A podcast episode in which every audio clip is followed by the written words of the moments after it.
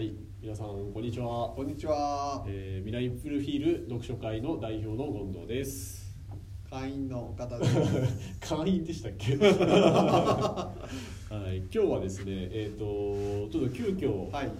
なんですけど、はいえー読書会のファシリテーターをはいしてくれてる岡田さんにはいインタビューしてみようかなと、はいえー本当に急に思い立って、えー全くのリハーサルなしで、はい。えー撮ってみようと思ってます。はい。よろしくおはい願いします。急に振られて。まああの無茶ぶりは慣れてます。ああそれはよかったです。えっとまずですね、はいあの岡田さんがこの、はいそもそもこの未来プロフィール読書会に来ていただいたのって、はいどんなきっかけでしたっけ？ですそうですね。今年の3月ぐらいでしたかね。はいできっかけはですね。まあ、あの自分にコミュニティ活動というのに興味を持ってまして、それでフェイスブックで検索したところおあの武蔵小杉駅前のタリーズで、近藤さんがやってるとい。うのを見ました、でまああの家も近いんで まあ最初は気軽に参加してみたというのが初めです、えーいやそうかそういえばそうでしたね。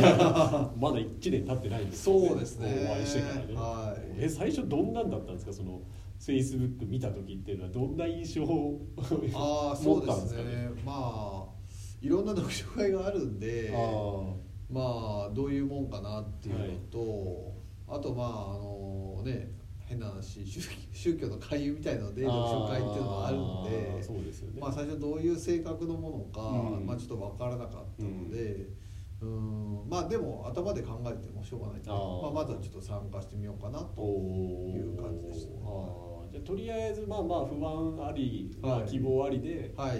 来ていただいた。そうですね。内混ぜになった感じでしたかね。そうはい。なんですね。なんかその踏み出せたファクターみたいなはい。なんかあるんですか、その僕いろいろ出したりはしてるんですけど、ええその Facebook もホームページもあるし、お客さんの声とか出してたりするんですけど、はい。そこら辺のなんか、まあ、さまあまあいその一歩に踏み出せたなんうん。かありました。覚えてるまでいいんですけど特になければ近いからでもいいんですけど。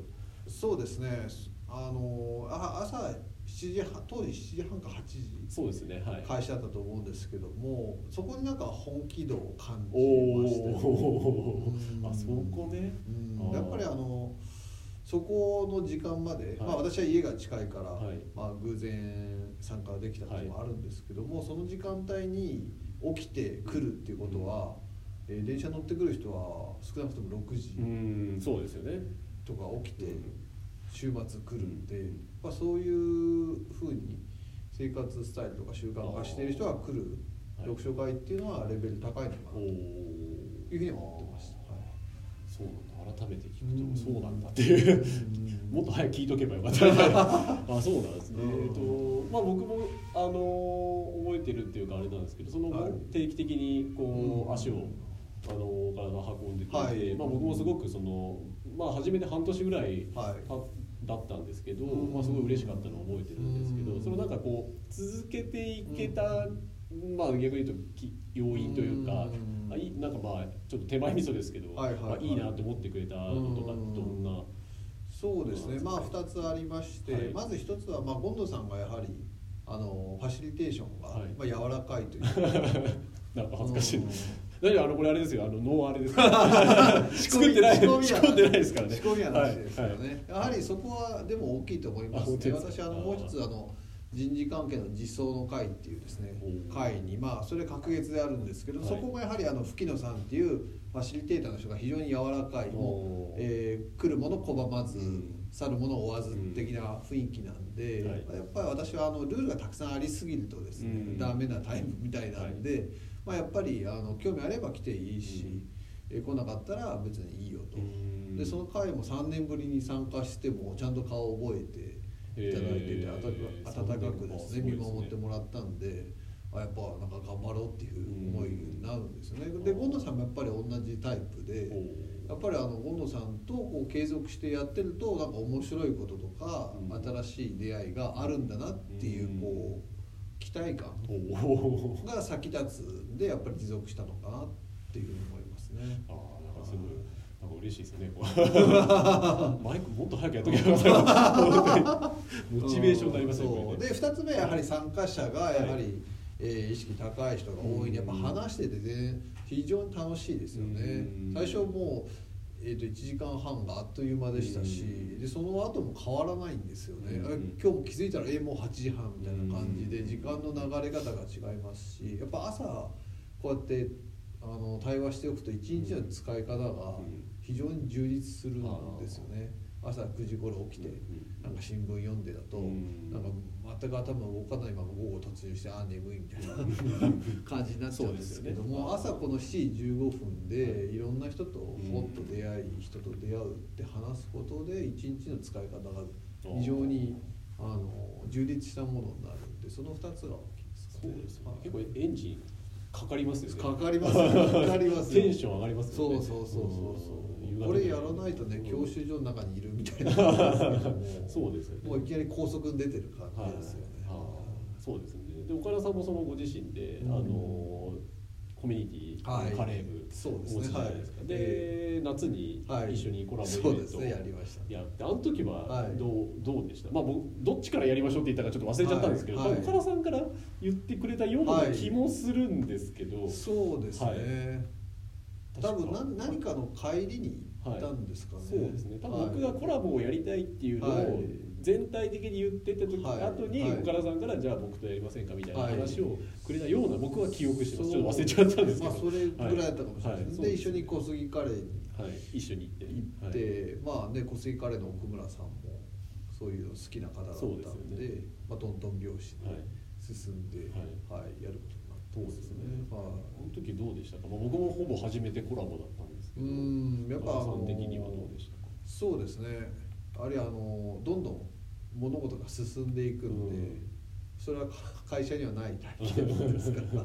そうですね、うん、それ楽しかったですね、うん。やっぱ奥村さんもそういうタイプなんでね。もうどんどん考えるよりかはもう走りながらうん。考えて行動するっていう、お二人のタイプにやっぱりすごいインスピレーションっていうか刺激は受けましたね、そうですね。まあやっぱ大変なんですけど、うん。やっぱこう、まあ、最終的には10人ぐらいはい。あのまあ集まって。できたんで、うん。まあ、非常に良かったなと思いますけど、まあ、はい。やりながら人が集まんねえな集まるなとかうんそういうのもろもろあるんですけどやっぱ本当走りながらもう隙間時間使ってバンバンなんか突貫工事をずっと繰り返してるみたいな 感じでねやってるやったと思うんですけど、はい。まあまああの感じがね走りながらやっていけるっていうのはすごい楽しいですよね。うん。そうですね。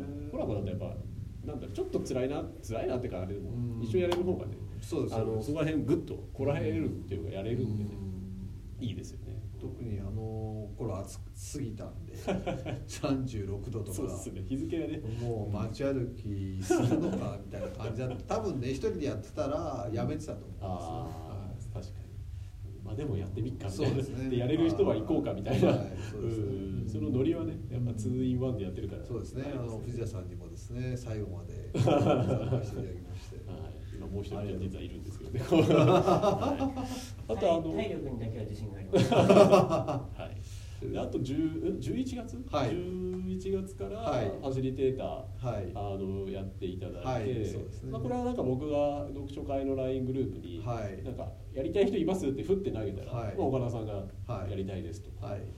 やりたいって言ってくるんじゃないかなってちょっと ちょっと思った面もあるんですけどまああの、はい。やっていただけるってことで。実際にはいもう23回そうですね。やり、やったと思うんですけど、はいまあ、そこはどうでした？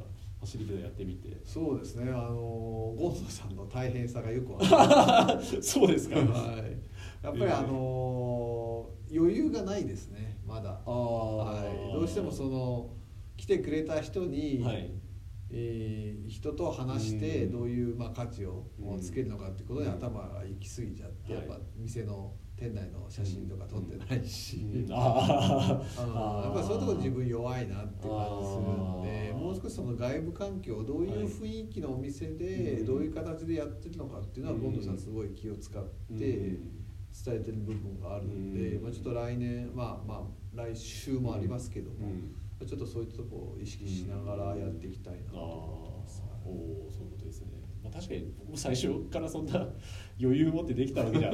カツカツだからでやってて、まあまあ回数こなせば、であとその、まあ、次の人に向けてっていう意味での視点で写真を撮るとか、はい、こういう写真だったらいいんじゃないか、より興味を引いてくれるんじゃないかっていう視点は、まあまあその目の前にいる人楽しませつつ、まあ、次の人とかの集客に向けてやっぱ考えていかなきゃいけないっていうのはあるので、まあそれはねおいおいなり丸パクリしていただいたり独自視点でやっていただければなと思ってます。実際あの場所をねあの、はい、普段普通のカフェでやってたんですけど、はい、あの木戸口コーヒーっていうそうですね。のね、はい、コーヒーでやりますやりたいですねにって、はい、あれすごい嬉しくて、あもう全然もう好きなとこでもうやりたいとこでやってくださいみたいな。あのやっぱ自分がやりたいようにやるのが一番いいと思ってて、最初フレームはね僕のがありますけど、まあ、フレームはフレームなんでもう好きなようにと直していただいて構わないと思ってて、ぜひそこはもう自由にアレンジしていただければなと思っております。はい。まあもうあっという間に10分。えー早いですよね。早い。でこれ12分しか取れないんで。あ のそろそろまとめないといけないんですけど。あ,、ね、あと1分30秒ぐらいですけども、来年はどんな感じに、こう読書会に関わっていきたいですか、うん。そうですね。